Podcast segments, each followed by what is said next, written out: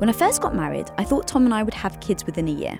I wanted four, and my heart would skip a beat every time Tom held a baby. I'm Greek, so having a big family was pretty much the expectation, which, you know what, I didn't challenge. And a year into our marriage, the questions started. When are you starting a family? Are you trying yet? Etc., etc., etc. Tom, however, was very adamant. He wanted to wait. He said he got married so he could be utterly selfish and enjoy my company for a while first. So we agreed to wait a few years. Well, a few years turned into eight. Then Quest was born and everything changed. I went from a housewife shipping bars on my living room floor to learning, building, and running the shipping department with a team of 40, shipping out $80 million worth of product in just two years.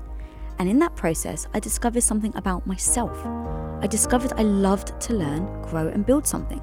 And being a mother was actually the last thing from my mind. So, Tom and I had to sit down and discuss what this meant for us. We couldn't ignore that I was changing and our future may not be what we'd initially painted. But you know what? That's okay. That's what being in a relationship is all about supporting each other. I'd never ever felt more alive than when we started Quest, and to deny my truth would have been to deny who I was becoming. Tom saw that, and he too had never felt more on fire. So together, we changed the course of our future and decided not to have kids. But would we regret it? Well, we spoke about that too. And the truth is that for us, we wanted to live a life of abundance now. Not tomorrow, not in the future, but now. And for us, that was our company. We don't know how we're going to feel next year, or in five years, or 10 years. So we are very aware that it's quite possible we would regret not having them.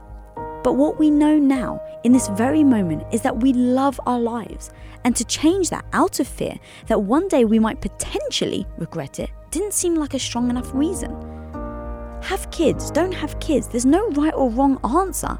But either way, your future is whatever you want it to be.